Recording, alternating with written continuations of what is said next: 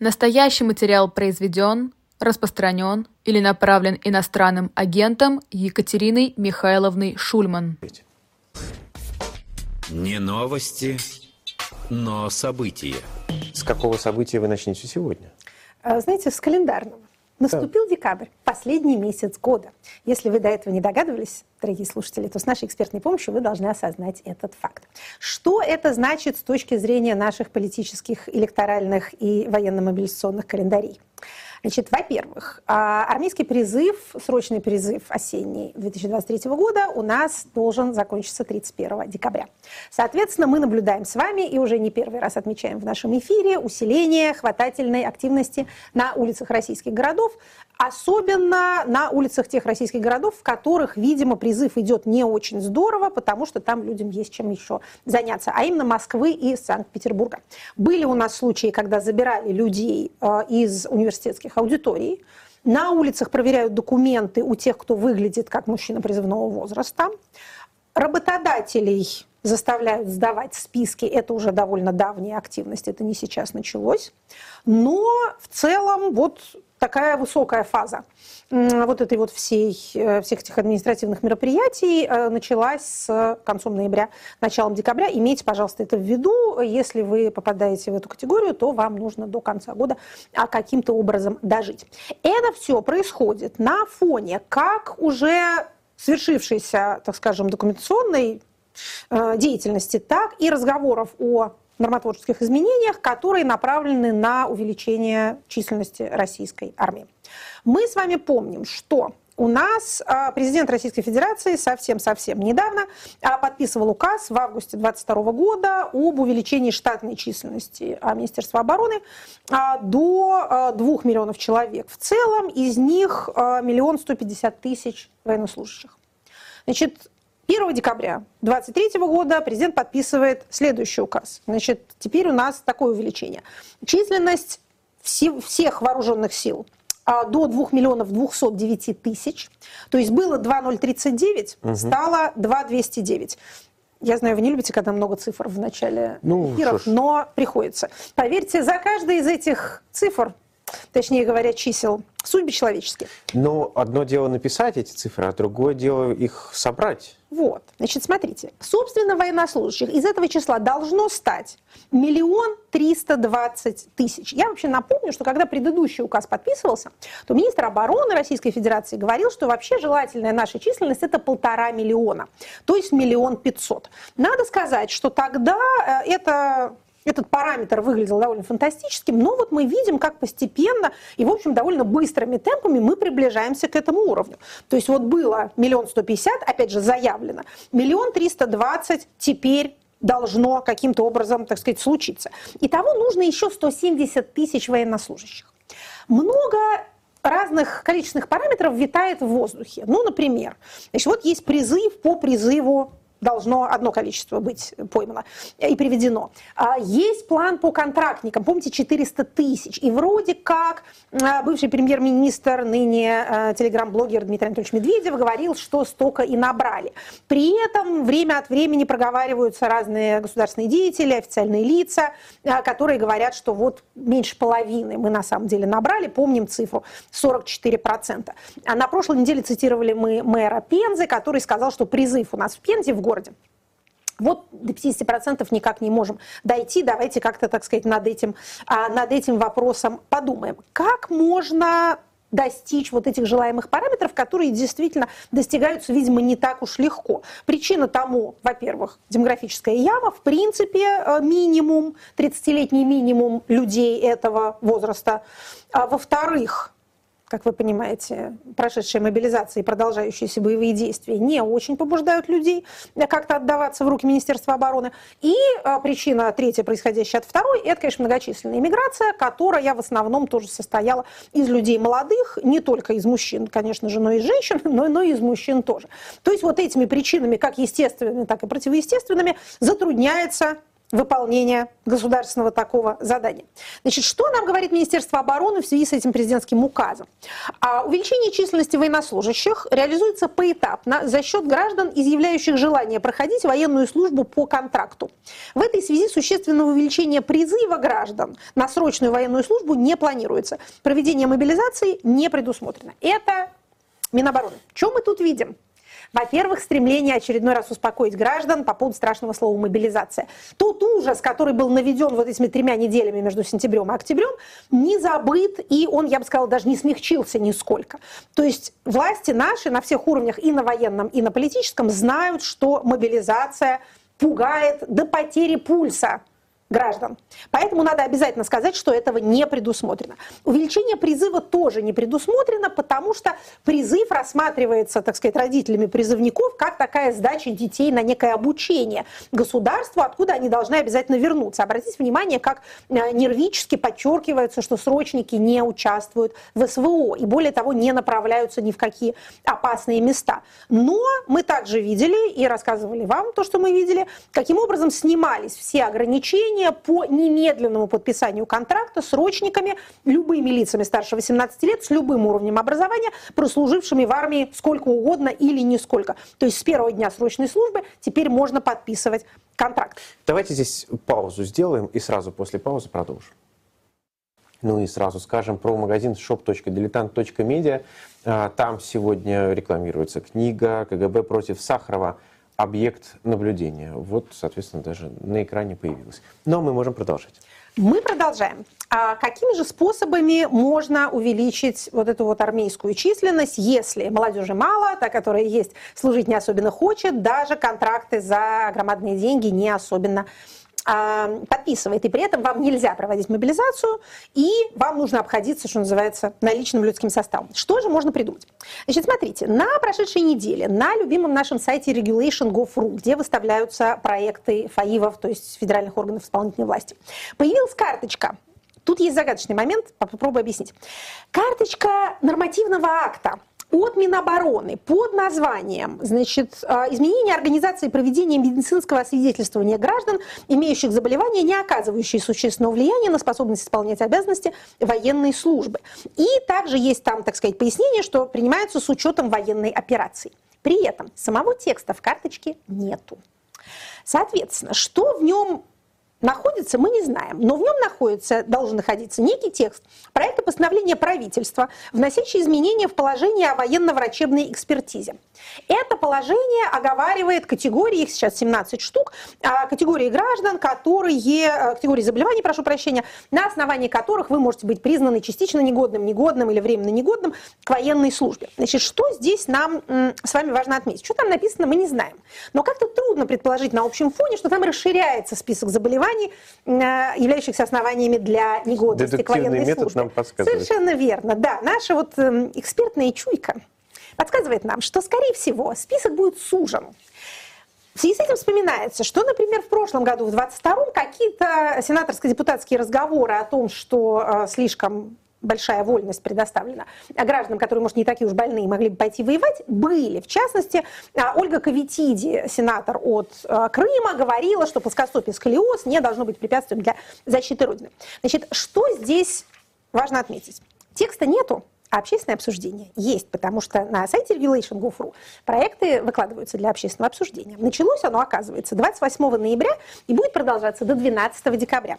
Поэтому, если вы хотите зайти на этот сайт и поставить ему свой, так сказать, патриотический лайк или э, гуманистический дизлайк, то мы предоставим вам такую возможность, дав ссылку в описании. А, итак, далее. Значит, тут у нас заявка о документе без документа но хотя бы карточка. Сейчас поговорим о том, что является чистой заявкой даже без, так сказать, без заголовка. Это разговоры об увеличении срока срочной службы до двух лет. Помним мы с вами, хорошо помним, внимательно отслеживали, какие фокусы устраивались в Государственной Думе с повышением возраста призыва на службу. Помним, да, у нас был с 18 до 27 со времен Никиты Сергеевича Хрущева, потом сказали, что теперь у нас будет с 21 до 30, потом до 30 подняли, а до 21 не подняли. Так там же сами 18-летние просили, говорят, Конечно, дайте нам служить. не могут дотерпеть, они до 20 лет очень хотят служить Родине. Поэтому теперь у нас вот такое вот расширение этого окна. Но этого мало. только-только-только, этого мало. Как пелось в известной песне на стихи, не менее известной. Не менее известной, Не менее. Значит, смотрите, Обычно мы с вами не рассказываем о том, что какой депутат кому сказал, потому что депутатов 450 говорят они много чего, и на каждый чих не наздравствуешься. Но... Там, надо признать, они в унисон начали говорить. Значит, какие признаки являются для нас знаками того, что это не просто какой-то отдельный депутат хочет внимания, чтобы про него написали, а это что-то что может вылиться, собственно, в поправки.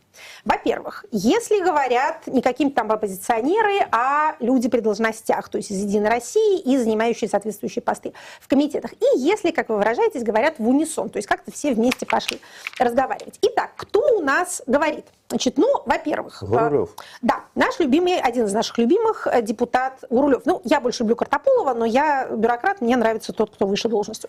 Но надо сказать, что депутат Гурулев тоже заслуживает нашего внимания. Далее, далее. Эм, член комитета по обороне Виктор Соболев тоже с такими же разговорами внезапно вылезает. Назрел давно вопрос о увеличении срока службы хотя бы полтора года. Охоту. А может быть, а лучше, значит, 6 месяцев учиться, а потом служить, а лучше полтора года служить непосредственно в войсках. А депутат Соболев, кстати, ценен нам и памятен тем, что он э, проболтался о том, как во время мобилизации Москва не выполнила мобилизационные задания даже наполовину. Вот какая Москва гнилая у нас оказалась, сказал этот депутат, тем самым завоевав место в наших сердцах навеки. С тех пор, зная его разговорчивость, мы следим за тем, что он, в общем, рассказывает. Далее, далее, смотрите. А Юрий Швыдкин, зампредседателя комитета по обороне. Тоже неплохо. Тоже неплохо. Значит, вот э, люди-то, понимаете, из профильного комитета. При этом, значит, кроме Нижней палаты у нас имеется Верхняя. Обычно в такой ситуации, когда что-то предлагается там ввести смертную казнь, ввести Конституцию в идеологию или запретить госслужащим пользоваться мессенджерами, у нас выходит на авансцену так называемый доброкачественный Клишес. А, то, бишь э, глава комитета Совета Федерации по законодательству Андрей Клишес своей доброкачественной ипостаси. Значит, он говорит, что нет никакой связи между боеспособностью и сроком службы. А, на качество войска это никак не повлияет и вообще не надо. Но, между прочим, его коллега, который председатель комитета по обороне, Виктор Бондарев, говорил еще 3 ноября, что комитет проведет консультации по этому поводу. По-моему, спросили даже Пескова Дмитрия Сергеевича, и тот что-то сказал, что это Министерство обороны дело, а мы к ним не лезем, а им виднее. Значит, на фоне вот этого вот указа об увеличении численности армии, который, как вы понимаете, для Минобороны является заданием, которое они должны выполнять. Вот эти вот все волшебные люди из комитетов по обороне обеих палат, это минобороновские агенты в буквальном смысле, в нашем, так сказать, политологическом. Вот есть принципал, а есть агент. Вот они агенты. Давайте, чтобы никому не было обидно, назовем их рациональными агентами. Так, во-первых, научнее, во-вторых, э, менее оценочно. И вот эти самые рациональные агенты, они, собственно, и высказываются. Вы хотите от нас дополнительно 170 тысяч человек. Откуда мы возьмем вам 170 тысяч человек? Как это? Родим мы их? Спрашивают как бы генералы из Министерства обороны. И сами себя отвечают. Пока не, не родим. зафиксировано не родим, да. Поэтому, значит, нужно... А мобилизацию вы нам не даете проводить, потому что вы не хотите волновать своего избирателя перед выборами. Поэтому тогда разрешите нам ну вот дальше идет весь этот набор, вся эта палитра э, инструментов. Вот в частности, давайте эти будут подольше служить. А чем это, кстати, э, хорошо? Это хорошо тем, что за два года службы легче допрессовать человека до подписания контракта. Справедливости ради, мы должны сказать, что каких-то случаев жалоб на то, что заставляют срочников вот сейчас подписывать контракты, не знаю, вам попадалось? Конечно. Попадалось. Это попадалось, а? ну, особенно много попадалось, конечно, в начале войны. Угу. А сейчас такие случаи реже, но есть. И более того, есть случаи доведения до самоубийств или непонятных каких-то даже убийств, э, когда люди не хотят подписывать этих самых контрактов, что там с ними происходит. В общем, если вы служите год, то вам легче, сжав зубы, в любых условиях продержаться, но не подписать себе билет на кладбище в один конец. Да, в условиях мобилизации, которая не закончена, разорвать контракт нельзя. Повторяем это раз за разом, потому что многие люди этого не осознают, наслушавшись вот этих разговоров о том, что мобилизация не предусмотрена. Мобилизация не закончена. Указ подписан, другой не подписан. Уйти нельзя. Поэтому, если год еще прожить можно и противостоять давлению легче, хорошо, я там в яме просижу, но я домой вернусь. Два года уже, уже труднее, то есть возможности давления а, увеличиваются. Далее, что еще придумало у нас а, Министерство обороны и уже, собственно, подписал премьер-министр, а, глава правительства Российской Федерации, постановление подписал, которое вступает в силу 11 декабря, то есть вот уже буквально на следующей неделе. Это Норма, известная как изъятие загранпаспортов у тех, кому запрещен выезд. Значит, на самом деле, это не такая уж новация, это продолжение нормотворчества, связанного с электронной базой э, призывников, военнообязанных, точнее говоря, и электронным, электронными же повестками. Вот, так сказать, достраивание вот этого электронного, не хочется говорить концлагеря, а как бы его назвать? Электронной казармы, так лучше звучит, мягче как-то, деликатнее. В общем. А, барак. Электронный, электронный барак. А Электронное кол- колония поселения, опять же, видите? Тоже ну, чтобы смягчить уж ну, прям да. совсем ну, концлагерь. Да, да. Итак, электронный контур у нас выстраивается. Он пока не, не выстроен. Мы внимательно читаем журнал «Военные комиссариаты России». Новый номер вышел. Всем рекомендую. А там пока э, победных реляций о том, что вот, так сказать, заработал, включили рубильник, пока нету. Тем не менее, значит, что у нас, э, в чем подарочек вот в этом постановлении?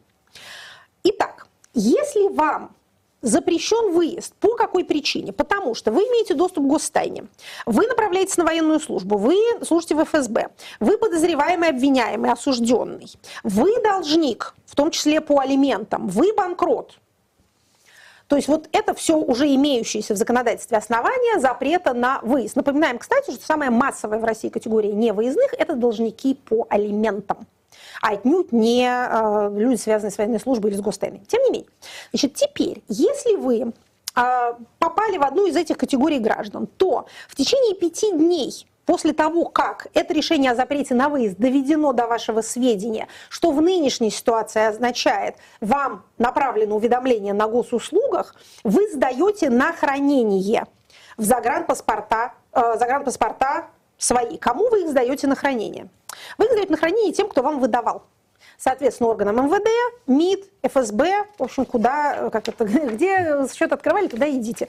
Где паспорт получали, туда обратно его и э, сдавайте. Вам его должны вернуть обратно после того, как ваш статус изменится. Ну, например, да, вы если призываете, изменится. если изменится, вы призываете на срочную службу, сдаете паспорт и, соответственно, а, по возвращению вам его выдают. Сдаете вы его под акт приема передачи. Обратите внимание. Значит, ну, какая мысль тут напрашивается? У вас есть пять дней. Как бы говорит нам это постановление правительства. Говорили мы с вами, что режимы нашего типа поощряют отъезды, в особенности пугая граждан тем, что отъезд скоро будет закрыт. Итак, все это, еще раз повторю, вступит в действие уже 11 октября. Не сам запрет, декабря, э, декабря прошу прощения, а не сам запрет да, вступит в действие, а вот эта норма по которой вы, когда, если вам приходит уведомление о том, что вы больше не выездной, вы должны этот паспорт сдать. Значит, пожалуйста, что называется, имейте это в виду.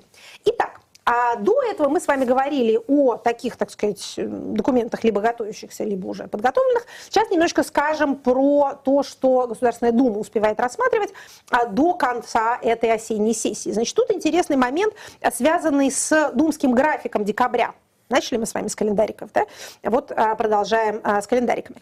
Вообще обычно в конце года в Думе большой аврал бывает, потому что всем нужно прогнать свои документы, свои законопроекты через полную процедуру, потому что иначе это уже все переходит на следующий год, а в следующем году вступает новый календарь, опять же, рассмотрение вопросов, и там будет уже не до вас. Поэтому обычно а, назначаются дополнительные пленарные заседания. В этом году удивительным образом отменяются уже запланированные пленарные заседания. А Да, вы знаете, да, это прям такая а, некоторая новая, новая история. Значит, заседаний 20 и 21 декабря не будет. И, а, значит, заседания 13-14 декабря сокращены по времени. 13 декабря с 10 до 3, а 14 с 10 до 12, всего 2 часа. Есть Можно... ли у нас версии, почему? Можно было бы сказать, что депутатам просто надоело работать, и они хотят отмечать Рождество, ну, так сказать, максимально, максимально рано, в том числе по а, католическому протестантскому календарю и даже пораньше. Но мы не будем так думать о депутатах, мы будем думать о депутатах хорошо. В связи с этим наша рабочая гипотеза такая. Значит, а вы, может быть, слышали, дорогие слушатели, зрители, как нам обещали роковую весть о выдвижении президента в президенты на разных массовых мероприятиях.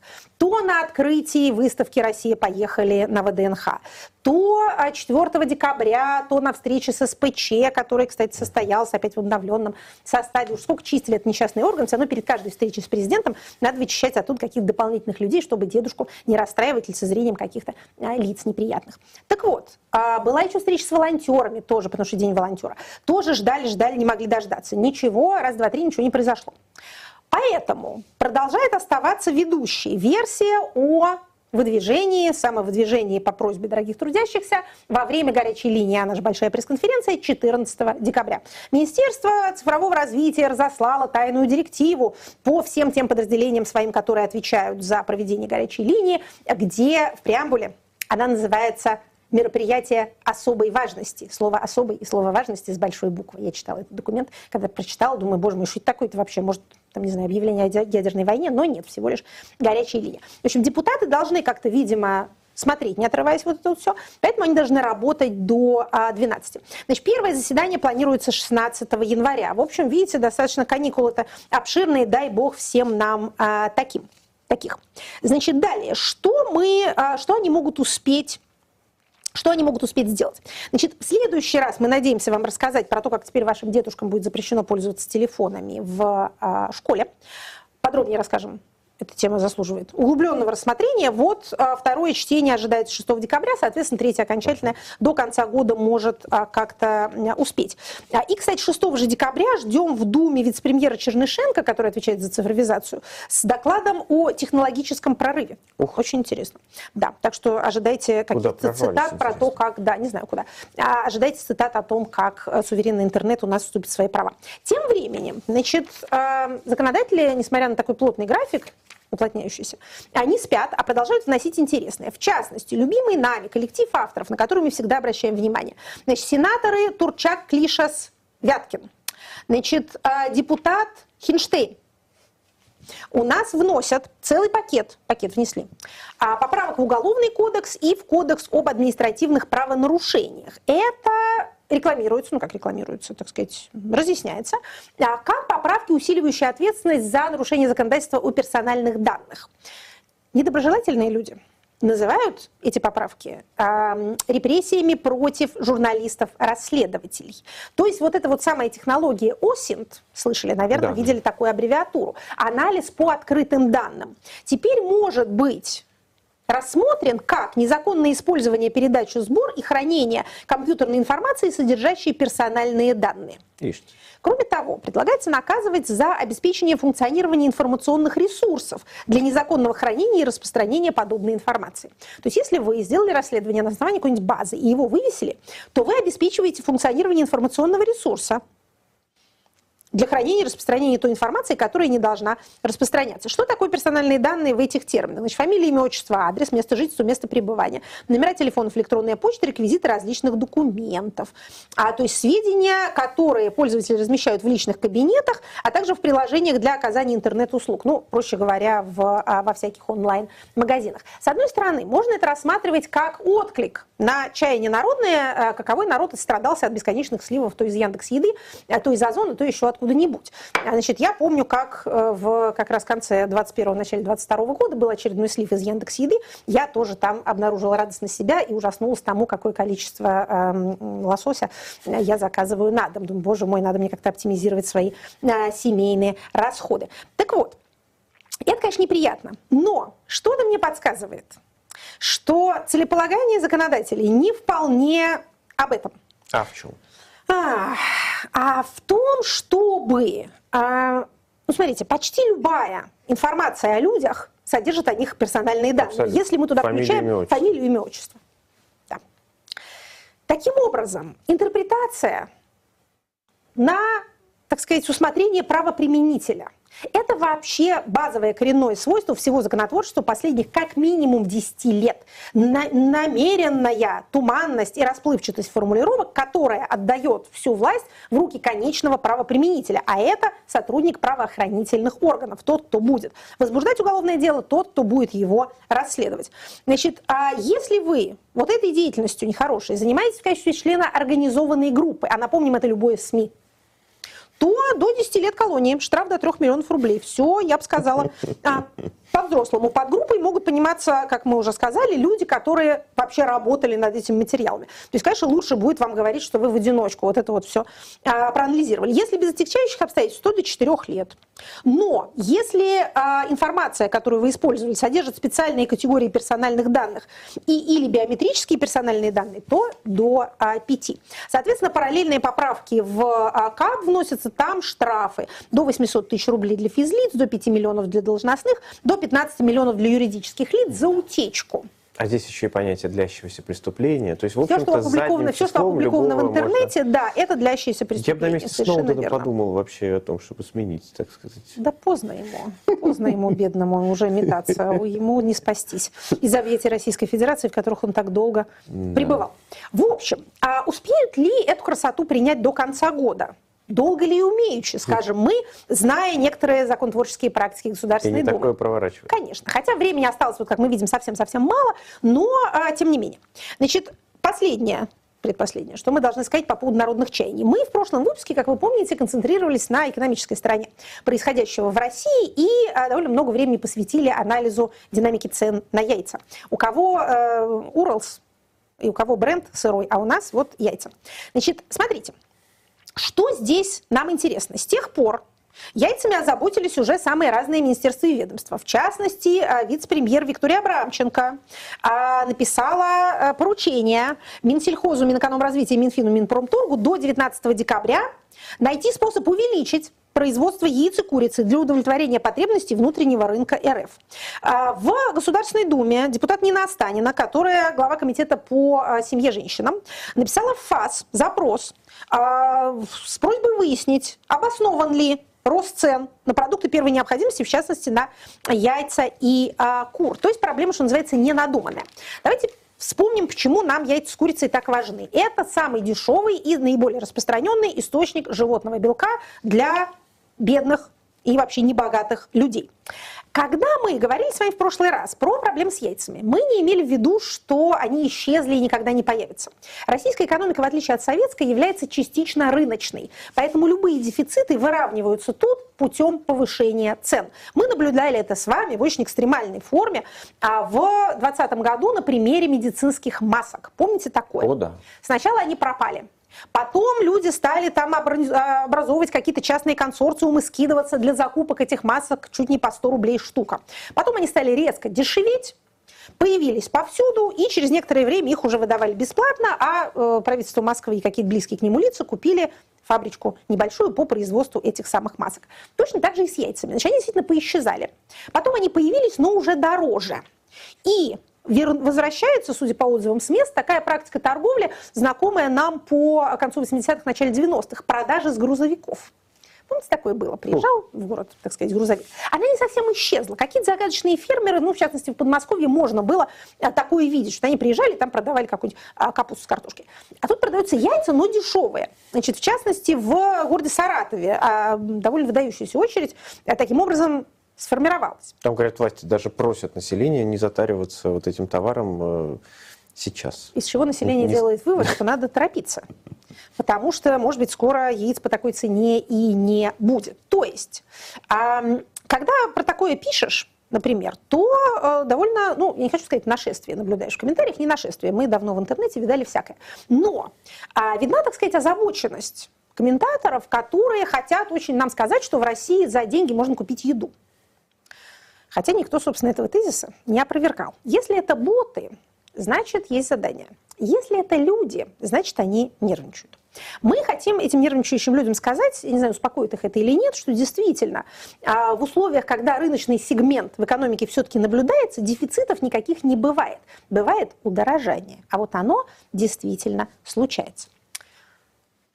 На Последнее? я думаю, Нет? что теперь мы, теперь мы должны перейти к Отцу. а, нашему отцу, потому что он заслуживает большого хронометража. Большому человеку большой хронометраж.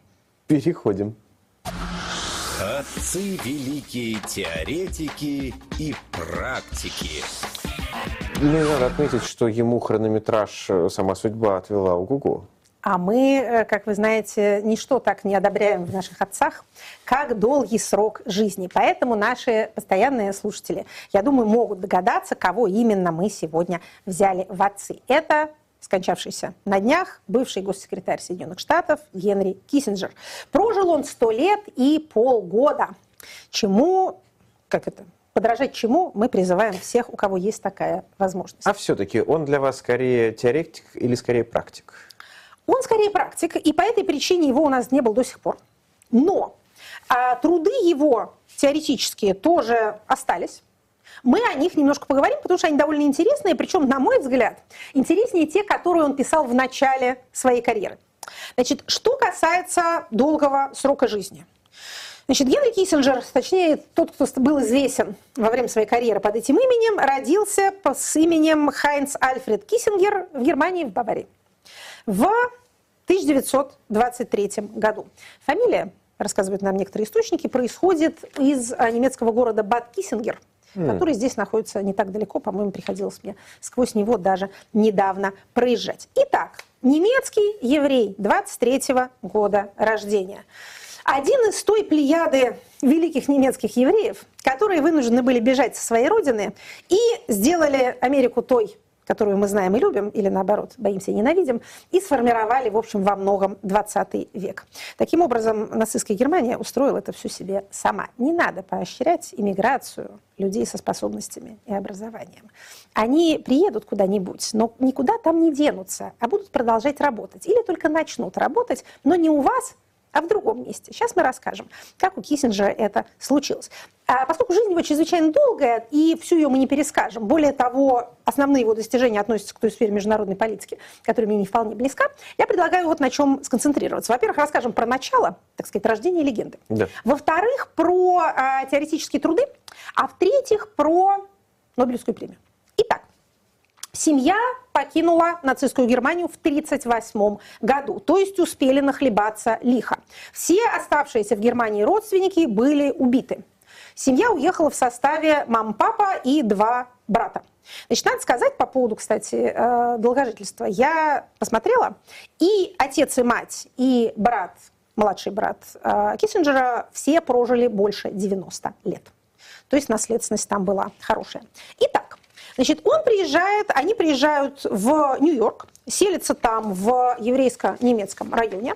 А там Киссинджер, тогда еще не Киссинджер, а Киссингер, а, идет в школу, учит английский язык, а, и в, значит, после, семья, опять же, живет достаточно бедно, поэтому учится он чуть позже в вечерней школе, потом поступает в колледж, изучает бухгалтерию, параллельно работает. Значит, работал он буквально как маленький Диккенс на фабрике по производству кисточек для бритья. Значит, в 43 году опять же, обратите внимание, 23-го года рождения человека, в 43 году его призывают в армию и дают ему американское гражданство. То есть практика, которую мы сейчас наблюдаем в Российской Федерации. Ну, вот да. есть мигранты, понаехавшие у вас. Значит, вы им паспорта выдаете, а потом в армию их призываете. Вот давайте представим себе ситуацию, да, вот приехавшего какого-нибудь э, в Россию молодого человека, ну, не знаю, из Таджикистана пошел в школу, русский язык учит, потом в ПТУ учится и параллельно работает на заводе, получает паспорт, в армию идет служить. А потом, соответственно, еще через э, сколько? С 43 по 73, сколько? 30 лет, через 30 лет получит Нобелевскую премию за временные перемирия между Россией и Украиной, например. Может такое быть? Может, может быть и такое. Итак. Ну, конечно, там пикантности добавляет то, что он родился в Баварии, а в этот момент Соединенные Штаты воюют. Как Совершенно раз. верно. А степень пикантности сейчас вам станет ясна. Итак, он идет служить в американскую армию и участвует в сражениях в Орденской операции, воюет, все, так сказать, все всерьез. А в то время как американские войска уже продвигаются по Германии, он, поскольку он говорит по-немецки по понятной причине, попадает в подразделение военной разведки. Попадает он в военную разведку, и далее его, юного вот этого вот вчерашнего американского гражданина, назначают ответственным за денацификацию города Крефельд а потом еще и других областей. А, довольно, а, я бы сказала, уже многочисленных. В Ганновере, в частности, в земле Гессен производил денацификацию. То есть, смотрите, в 1938 году вы с мамой и с папой уезжаете э, от нацистов. Все ваши остальные родственники гибнут. Через пять лет вы возвращаетесь в родные места в составе оккупационной армии и проводите там денацификацию. В частности, отмечается, что вот этот первый свой городочек он ухитрился денацифицировать за 8 дней, за что был, так сказать, вознагражден э, продвижением. Итак, э, вот это вот эти, так сказать, боевые заслуги э, позволяют Киссинджеру в 1946 году начать преподавать в школе разведки командования вооруженных сил США в европейской зоне. Напомню, что у него еще самого никакого высшего образования нету. Он только колледж закончил. Ну, то есть как это, среднее специальное образование в наших терминах получил. Итак, вернувшись в Соединенные Штаты, он поступает и заканчивает Гарвардский колледж. Значит, он пишет диссертацию, бакалавриат, на тему такую довольно, я бы сказала, амбициозную. Опять же, что называется, зацените размах. Значение истории, the meaning of history. Размышления о Шпенглере, Тойнби и Канте. Вот так. Да, широко. Отмечается, что это самая длинная э, бакалаврская диссертация в Гарварде. Ну, мне интересно еще, что это просто размышление. Размышление. В, в нашей традиции тяжело представить такую, такую тему такую, диссертации. Такую да. тему диссертации, да. Да, диссертация на бакалавриат – это, опять же, на, на наши деньги скорее не то, что мы называем кандидатской диссертацией, а то, что мы назвали бы э, дипломной диплом, работой. Ну, все равно. Да, это диплом. Угу. Ну, то есть человек мыслил, скажем так, широко. А в том же Гарвардском университете он получает потом степень э, магистра. И докторская его диссертация, то есть, опять же, PhD или вот то, что ближе уже э, к кандидатской, носит более узкий, узконаправленный характер, но тоже очень интересная тема. Она, кстати, переведена, ее можно прочитать по-русски. Называется она так. A World Restored, мир восстановленный. Меттерних, э, Каслери и проблема, э, и проблема мира. Значит, кто такие Меттерних и Каслери? Это, соответственно, австрийские и британские главы внешней политики, которые восстанавливали мир после наполеоновских войн. Поэтому тот период, вот, собственно, эти, эти да. проблемы мира, это проблема 812-822 года. Что здесь на самом деле интересно? Ну, во-первых, все это интересно. А интересно то, что этот еще довольно молодой человек изучает внешнеполитические практики великих держав на пике их величия. Вот таких вот творцов мира, рисователей глобуса. Не упадка, не зарождения, а вот именно такой, я бы сказала, апогея. И кроме того, вот этот период 12-22 года – это период краха глобалистского наполеоновского проекта по созданию такой единой Европы под руководством Франции и, соответственно, создание Священного Союза, а, оборонительного, так сказать, союзнического объединения держав на почве общих ценностей, что в некотором роде противоположно тому политическому направлению, которое стало ассоциироваться с именем Киссинджера. Далее. Значит, э, будучи еще студентом, он в Гарварде организует такой постоянно действующий семинар, Гарвардский международный семинар. Первоначально, насколько я понимаю, э, просто элемент такой студенческой, а, студенческой инициативы. Вот собираемся каждое лето и обсуждаем проблемы международной политики. То есть, как мы видим, сфера его интересов уже тогда выкристаллизовалась. Дальше всякие недоброжелательные э, биографы пишут, что ЦРУ заинтересовался этой студенческой самодеятельностью и стал поддерживать этот семинар и давать ему деньги. Как бы то ни было, он его возглавлял до 71 года, то есть с 50 по 71. Это очень такая длительная э, интеллектуальная инициатива, я бы сказала, уже практически институт. То есть к чему мы обращаем внимание вот именно на этот этап его жизни? Этот человек ассоциируется довольно часто с таким политическим оппортунизмом. Мы поподробнее поговорим про теоретическую основу его деятельности. Но вот кажется, что он был такой а, международный дипломат, такой американский госсекретарь, который действовал ситуативно. На самом деле это был человек действительно не только практик, но и довольно глубокий теоретик. То, что он делал, очевидно, для него основывалось на какой-то теоретической базе. Мы с вами постараемся эту теоретическую базу сформулировать, насколько я могла ее понять. Значит, что считается основным его практическим достижением как э, помощника президента по внешней политике, как американского государственного секретаря? Это, во-первых, э, начало 70-х, так называемая политика разрядки разрядка между СССР и США. Ну, кстати, напомним, что это вот такой период брежневского, э, брежневского мира и благополучия, когда первый мир стал активно закупать советские углеводороды и за это как-то, вот, так сказать, спокойнее смотреть на а, Советский Союз, а не, не рассматривать его в качестве своего вечного оппонента. А чем закончилась политика разрядки? Политика разрядки закончилась политикой Рейгана который назвал Советский Союз империей зла и сказал, что не будем мы заниматься вот этим вот оппортунизмом, будем мы противостоять коммунистам, они есть угроза. Ну, то есть, в общем, угроза. войной в Афганистане. Ну, Можно, ну как сказать, можно сказать, что Советский Союз сначала влез в войну в Афганистане, а потом и это похоронило политику разрядки.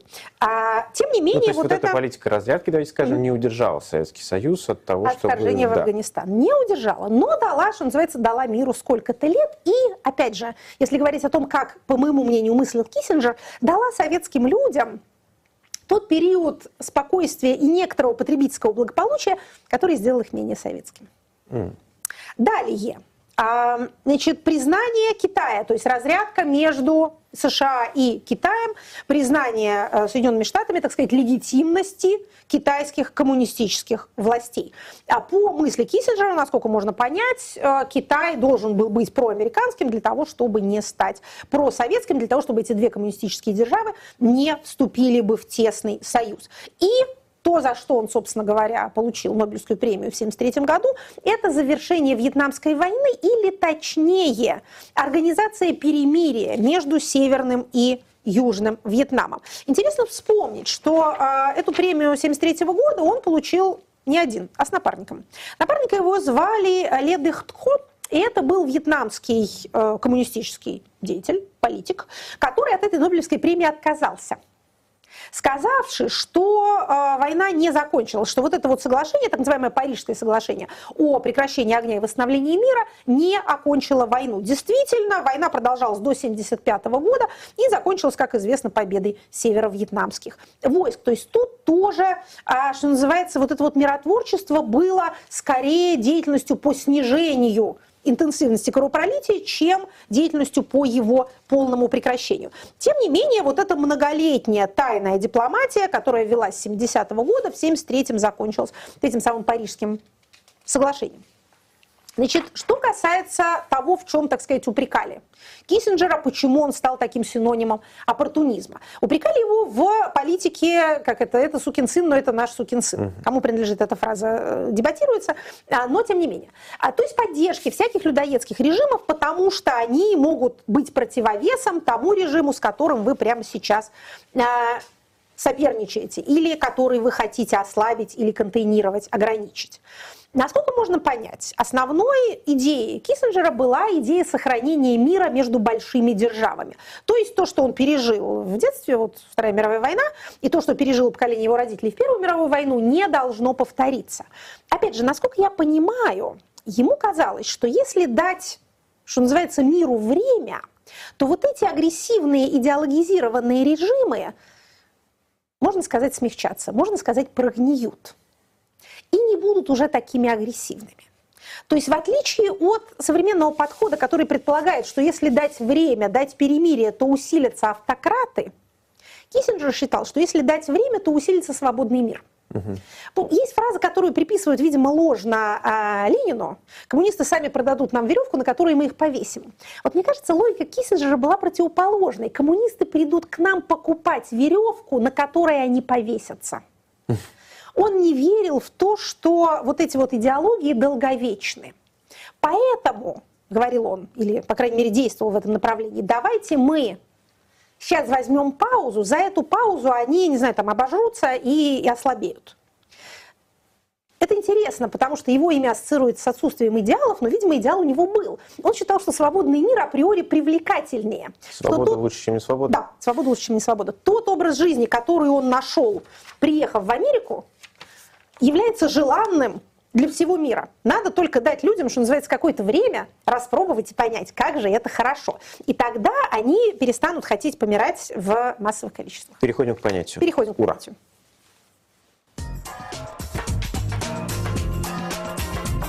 Итак, По понятиям. понятие, о котором мы сегодня кратко расскажем, а, ассоциируется с именем Киссинджера, хотя, насколько я понимаю, он, он и не его автор, это совершенно точно. И он не то чтобы его очень активно употреблял. Тем не менее, термин популярный, вы его слышали. Это реалполитик. Ох. Да. Что вообще за слово? А, слово немецкое, Поэтому ударение, соответственно, не, не, не политик, да, не политик, а политик на последний слог. И последняя буква К, а не а, значит, Си, если бы это было по-английски. Значит, вообще-то говоря, термин является частью названия книги э, того автора, который, может быть, достоин тоже, чтобы быть у нас в отцах, э, а именно э, такого немецкого философа Людвига фон Рахау, который в 1953 году пишет книгу под названием «Основы реальной политики в применении к государственному устройству Германии». Вообще реалполитик, вот теоретические основы которой заложены в этой книге, ассоциируются с осознанием Германии последствий французской революции 1948 года и вообще революционных событий в Европе 1948 года, и считается, что это такая доктрина, принятая на вооружение Бисмарком. Если вы внимательно слушали наши выпуски, то вы помните, что у нас был такой автор Генри Маргентау. Да, конечно. Помните его? А был у нас другой автор, Ганс Маргентау. Да. И его, соответственно, э, термин под названием политический реализм. Угу. Это тоже немец, что интересно, много немцев у нас. А под политическим Особенно реализмом... с американским да, соусом. Да, есть такое дело. А, значит, Генри Маргентау – это тот, который предлагал Рузвельту а, сделать Германию бесплодной пустыней после войны. А, соответственно, Ганс, Ганс Маргентау, который жил гораздо раньше, он написал про этот самый политический реализм. Значит, давайте вспомним, а в чем, так сказать, основа политического реализма по Маргентау. Ничего поразительного вы не услышите, но услышите много знакомого. Значит, четыре основы. Первое. Э, государство-центризм. Единицей политического, международного политического процесса является государство. Не лидеры, не личности, не народы, не международные организации, не союзы, государство. Президент Российской Федерации тоже очень любит такое говорить. Второе. Принцип, так сказать, анархии. А государства не могут быть и не будут стеснены никакими надгосударственными правилами. Политический реализм предполагает неверие вот в эти самые, так сказать, нормы, инсталируемые и поддерживаемые международными организациями, союзами и так далее. Да. То есть на самом деле царствует анархия. Вот то, что, э, то, что еще довольно давно писали всякие авторы, которые писали о международной политике, что в отношении между людьми Гоббсова война всех против всех – прекращена государством, которое монополизирует насилие. А между государствами война всех против всех продолжается, потому что никакого надгосударства не существует. И, как считал Маргентау, и не может произойти. Итак, это принцип анархии. А третий принцип рациональности или эгоизма. Значит, внутри этой международной системы государства, основные акторы, действуют, исходя из своих интересов. И четвертый принцип, принцип власти или принцип силы, государства желают могущества или силы, так сказать, мощи для того, чтобы поддерживать своего, свое существование, для того, чтобы избежать уничтожения. Таким образом, основа международной политики – это политика безопасности и вооружения. Это главное, все остальное второстепенно. Значит, опять же, Правда в силе, если так уж совсем кратко. Политический реализм – это теория. Реал-политик – это политический курс, практика, исходящий из этой теории. В основе этого курса отказ от использования идеологии в качестве основы действия. Mm-hmm. То есть мы исходим, мы вот эти государства исходим из интересов, а не из принципов. Вообще эта дилемма стара как мир и разрешена никогда не будет. Помните, после европейских религиозных войн Вестфальский мир, подписанный европейскими державами, указывал, что мы теперь не будем у соседа устанавливать правильную религию. После этого государства жили, так сказать, исходя из своих эгоистических интересов, действительно воевали между собой практически постоянно, но вот таких опустошительных религиозных войн, когда давайте я убью, значит, всех соседей, что мешают спать, что неправильно молятся, их как-то не стало. Потом в 20 веке на смену религиям пришли большие идеологии, и опять начались войны на истребление, которые вроде бы были преодолены не столько новой серией вот этого вот да, политического реализма, сколько переходом к новой религии прав человека. А вот давайте организуем Организацию Объединенных Наций, давайте все подпишем всеобщую декларацию прав человека и будем из этого исходить. Тут наступила та опасность, из-за которой Вестфальский мир пришлось подписывать. Если уже нельзя устанавливать у соседа правильную религию, то можно прийти к соседу и установить у него правильные права человека, потому что у них они, эти права, нарушаются. Вот, опять же, Киссинджер, упомянутый в предыдущей рубрике, такого не любил, и считал, что не надо воевать за демократию, надо помириться с сегодняшним uh-huh. людоедом и как-то, не знаю, перевести его на курятину. А потому что, считал он, курятина вкуснее, а людей едят только с голодухи. В своем роде это тоже довольно идеалистическое представление о человеческой природе. Но лучше же быть богатым и здоровым, чем бедным и больным, ведь правда.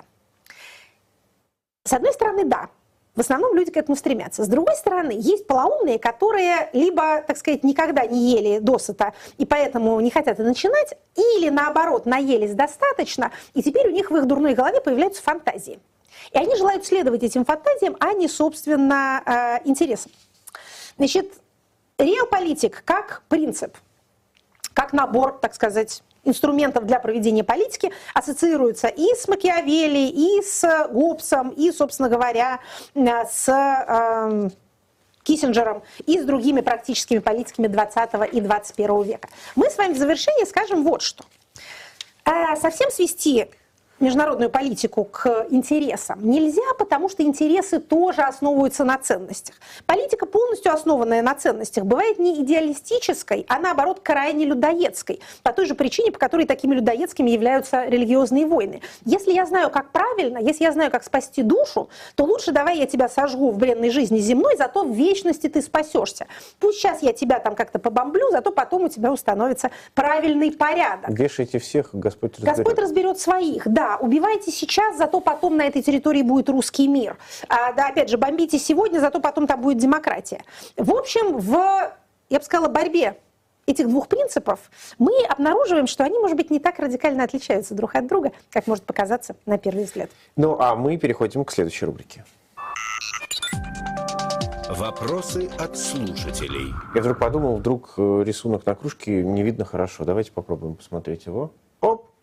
Смотрите, как Работает.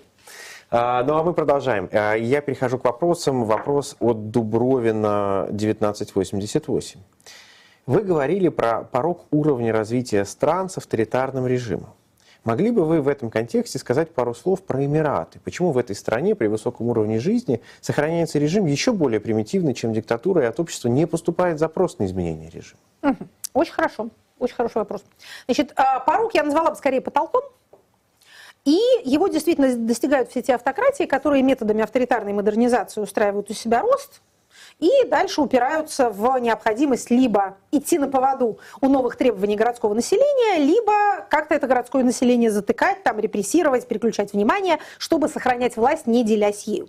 Почему э, богатые автократии, ресурсные автократии Персидского залива ухитряются каким-то образом этот э, запрос либо не получать, либо его игнорировать или его как-то переводить в другую сторону. Значит, что нужно для того, чтобы жить таким образом счастливо? Значит, ну, во-первых, а, насчет того, что... Какую страну нам привели в пример? Эмираты, например. Эмираты. Ага, Объединенные Арабские Эмираты. А, значит, вообще а, должна сказать, что если бы привели в пример Саудовскую Аравию, то это было бы ближе к делу, потому что Объединенные Арабские Эмираты все-таки не, ну, скажем так, не лютуют на предмет имплантации норм шариата в повседневную жизнь. А вот саудиты как-то более в этом преуспели. Значит, как можно добиться такого замечательного эффекта? Значит, во-первых, запрос есть. Более того, даже в Саудовской Аравии с каждым, ну, не то, что там с каждый следующий султан очень часто приходит, но тем не менее, а периодические ослабления этих ограничений, ну, например, разрешение женщинам водить машину или выходить из дома без мужского сопровождающего, появляются, потому что как ты людей не, не придушивай, и даже сколько денег ты им не раздавай, все равно они будут хотеть, если они живут в городе, будут хотеть так, как живут в городах. А все города живут одинаково, вне зависимости от того, в каком климате они расположены. город – это территория единства непохожих, свободы и женской эмансипации, соответственно, низкой рождаемости. Но если ты небольшая страна, достаточно моноэтническая, единая религиозно, и у тебя очень много денег – то ты можешь давать и давать эти деньги, тем самым просто вот заливая жидким золотом э, рты тем людям, которые могли бы чего-нибудь потребовать. Остальным автократиям это тяжелее. Но даже и те автократии, которые наслаждаются такого рода преимуществами, ну вот, кстати, Азербайджан тоже можно привести. Uh-huh. А Азербайджан еще уникальная, э, так сказать, желанная для всех автократий исключение из правил, им удалось, э, передача власти по наследству удалась. Все этого хотят, но мало у кого это получается. Опять же, если вы маленькие, моноэтнические и очень богатые, вы продержитесь дольше остальных, но тенденции у вас будут такие же точно. Мьюз 2065 э, пишет, бытует мнение, что миром в основном правят нарциссы и психопаты, так как власть для них становится отличным способом пофиксить самооценку и дает подпитку несамодостаточному эго. А есть ли исследования, подтверждающие или опровергающие эту теорию? И что с этим всем делать? Вопрос больше сферы психологии, чем политологии, но все же. Вопрос очень валидный, и исследования такие есть. В частности, такую работу написал великий русский и позже американский социолог Петерим Сорокин. Он как раз исследовал психотипы людей власть придержащих. И пришел ровно к этому выводу, что действительно среди них довольно большое количество психопатов и социопатов, то есть людей, которые либо не осознают существование социальных норм, либо не считают их для себя обязательными, поскольку считают себя счастливыми исключениями из рода человеческого. Да, глядят в Наполеоны, двуногих тварей миллионы, для них орудие одно. Вот это вот все. А природа власти побуждает подниматься все выше и выше тех людей, у которых грубо говоря, нет других интересов, которых ничто не отвлекает. Природа публичной политики призывает нарциссов. Без определенной доли нарциссизма никто из нас не мог бы выступать на людях и вообще из дома выходить. Вот эти вот элементы личности, это элементы личности, весь вопрос в пропорции, что у вас там доминирует. Петерим Сорокин э, в этой же работе э, приводит пример той социальной страты, которая с его точки зрения обладает наилучшими, в отличие от политиков и госслужащих, моральными качествами. Догадайтесь, кто это? Преподаватели и ученые, профессура, профессорско-преподавательский состав. Тут, конечно, приходит на ум э, русской пословицы «всякий кулик свое болото хвалит». Каждому из нас кажется, что наша социальная страта самая лучшая. Я тоже думаю, что вузовская интеллигенция – лучшие люди на белом свете. Но если представить себе, как к ним попала вся полнота власти, то становится не по себе. Да. Значит, что... Задумайся над этим. Да-да-да, задумайся над этой басней, читатель, и тебе станет не по себе. Поэтому сейчас быстренько, как это, быстренько расскажем, как спасти мир от э, психопатов. Значит, спасти мир от психопатов следующим образом надо. Не надо проводить э, психологическое тестирование э, при выдаче мандатов или вписывании людей в бюллетень, потому что взятки будут брать и психологов коррумпировать. Не надо это все. Надо власть распределять. И иметь в виду, что действительно психопаты, как крысы на дудочку, будут тянуться к тем местам, где раздают власть над другими людьми. Может, они в вахтеры пойдут, может быть, у кого еще власть самая большая. Знаете, у кого гигантская власть над людьми? У школьных учителей. О, да. Ой, там публика интересная бывает. Вот кого проверить. Но не проверяют, а может быть зря. Ни у кого нет такой непосредственной власти. А, те люди, которые работают в закрытых учреждениях, ПНИ больницах, военных частях, тюрьмах, колониях, вот это вот все. Понимаете, забор снаружи, насилие внутри. Принцип, не знающий исключений. Все закрытое закрывает насилие. Больше ничего хорошего там не закроется. Будь это монастырь полный святых или колония полная преступников. Вся будет та же самая закономерность. Поэтому что делаем? Власть распределяем, не допускаем ее концентрации. Закрытые системы делаем максимально открытыми. Каким образом? Публичностью, прозрачностью, гражданским контролем. Сажаем психопатов контролировать друг друга. Друг друга, а не граждан. Вот пусть они друг друга и перегрызут. И таким образом их психопатическое стремление к власти э, будет поставлено на службу обществу. Дело не в том, чтобы истреблять какие-то категории граждан или даже их изолировать. Дело в том, чтобы каждую белочку посадить в такое колесико, чтобы она там бегала и вырабатывала полезное электричество. А если ее выпустить по комнате бегать, то она все э, перегрызет обои и э, поваляет цветы. Последний вопрос на 40 секунд. В адрес мобилизованных по повестке встречало высказывание, которое можно резюмировать как «недостаточно сопротивлялись». Попадает ли это, на ваш взгляд, под определение виктимблейминга? чисто попадает. Прям вот оно одно. Юбку не ту надели, а, а почему евреи дали себя уничтожить в Холокосте, шли как овцы все в концлагерь, слыхали мы такое, спасибо большое. Значит, за вами, когда придут в следующий раз, вот тогда будете сопротивляться, э, дорого продавать свою жизнь. Нельзя вменять людям в обязанность сопротивление государству. Даже в американской конституции написано, что это право, право граждан вооруженно сопротивляться тираническому правлению, но не обязанность. Поэтому, значит, э, с тем же успехом можно обратить этот упрек ко всем нам недостаточно просвещали, недостаточно рассказывали, не так громко кричали всем в уши, что не ходи, мол, туда, дорогой, обратно не вернешься, потом жена твоя будет тебя выцарапывать, да и то э, безо всякого особенного результата. Поэтому нет, victim blaming последнее, что скажем, не тем плохо, что он оскорбляет чувство жертвы, это мы переживем, а тем, что он перемещает ответственность с больной головы на здоровую. И самое главное, он снимает ответственность с того, кто этим виктим-блеймингом занимается. На себя посмотрите. Вы как это, соседу в ящик листовку антивоенную бросили? Не бросили. А что же вы так? Где ваши гражданские инстинкты? Где ваша благородная смелость по сопротивлению государству? Екатерина Михайловна, как и обещал, буду готовить к программам хорошие а, новости. Да, цитирую давайте. по телеграм-каналу ЛФ Новости. Вот они помогают нам в том, чтобы это все а, подбирать. Жители станицы Полтавской в Краснодарском крае добились закрытия огромной свалки, которая много лет отравляла воздух, воду и соседние рисовые поля. Финалом долгой борьбы стали обещания главы региона, прозвучавшие накануне в эфире местного телевидения.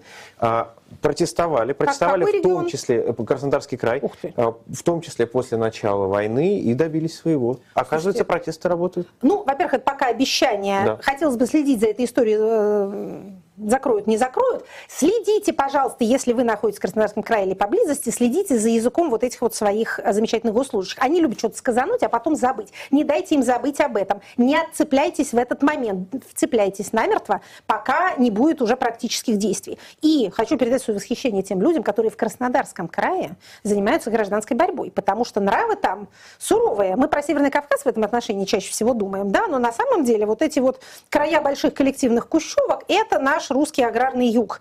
Байбл Белт наш российский. Там очень все непросто с любым выражением своего мнения, тем более коллективного. Молодцы. Это, это была программа «Статус». Не забудьте поставить три лайка на трех каналах. На канале Бильд на русском, на канале Екатерины Шульман, на канале «Живой гость». Всем пока. Спасибо.